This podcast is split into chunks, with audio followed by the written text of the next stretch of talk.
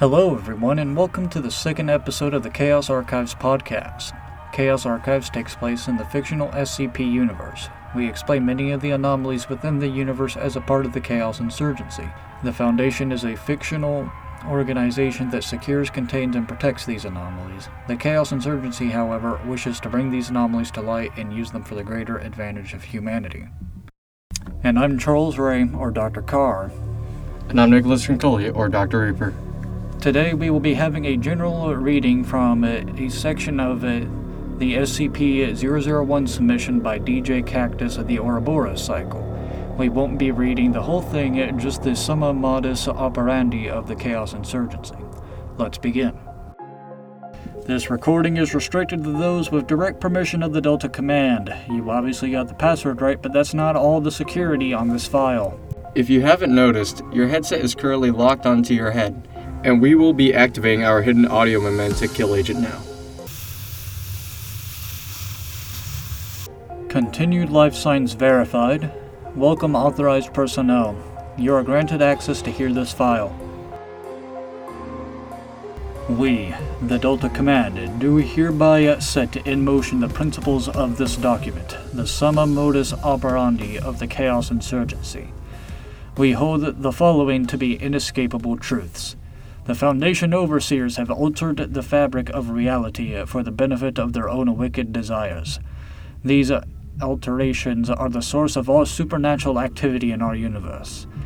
These grievances we hold against them. The 13th Overseer has blasphemed the natural order in his foul contract to stay the hand of death, and has usurped the fragile balance of life and given impenetrable shield to the horrid adulterers of the Foundation. The Twelfth Overseer has stolen the wealth of the world to benefit the Foundation's insidious designs and has taken the fruits of many millions for the purpose of turning those laborers against the laborers.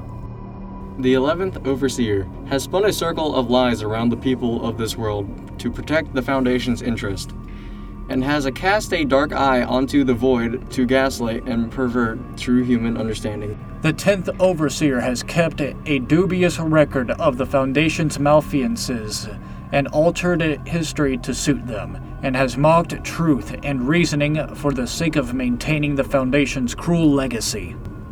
The ninth overseer has betrayed their trust to their fellow men and swore allegiance to their cancerous council, and has time and time again turned away from opportunities to strike them down, to prolong their greed riddled intentions. The eighth overseer has committed wicked acts against the ignorant public with their careless use of nuclear weapons, and was one of the first to breathe life into an organization that should have been butchered in the crib.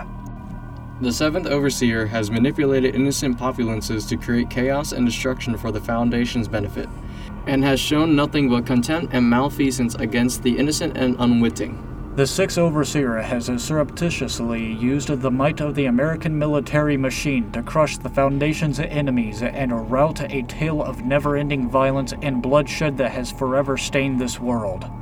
The fifth overseer has warped the very boundaries between space and time to extend the Foundation's cruel reach and taken dark and horrible secrets from those far off places to use them to fuel the Foundation's death machine. The fourth overseer has lulled the nations of the world into believing that the Foundation means them no harm, while working alongside the same treacherous intentions that would see this planet laid to waste.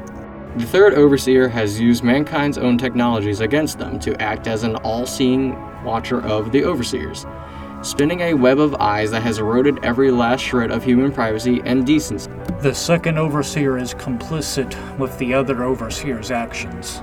And lastly, the first overseer has established a council of monsters and demons that answer at his beck and call. Also, he may sit on his foul throne atop a putrid wound of the Foundation and lap like a dog from its seeping, pustulent orifice. The Overseer's cancerous anomalous influence on the world is a wound on the fabric of the universe. A wound that festers cannot heal until the irritant is removed. The 13th Foundation Overseers is errant in the wound on the our reality. The 13 uh, Foundation Overseers must be removed. By order of the engineer and of those who step down, we stand defiance of this aberration. We stand in opposition to this blasphemy against nature. We stand insurgent against this chaos. Our path is clear, our vision unclouded. Our path is clear, our vision unclouded. We must clean out the wound. We must let our universe heal. We must destroy the 13 Foundation overseers.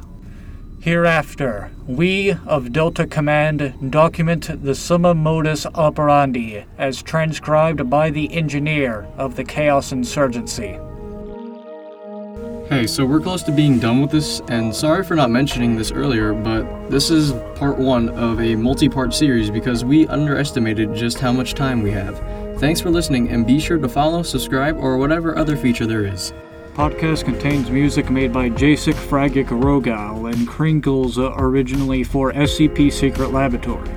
The SCP Foundation, including logos and stories on this podcast, are derived from scpwiki.com, and today's episode uses djkaktus's SCP 001 proposal, the Ouroboros Cycle, more specifically, the bottom of the page of the Way It Ends section of the article. Thanks again for listening and have a good rest of your night, day, or whatever other time it is for you. The SCP uh, Wiki is registered under Creative Commons Attribute Share Alike 3.0. And uh, for this reason, this podcast is also registered under the same license.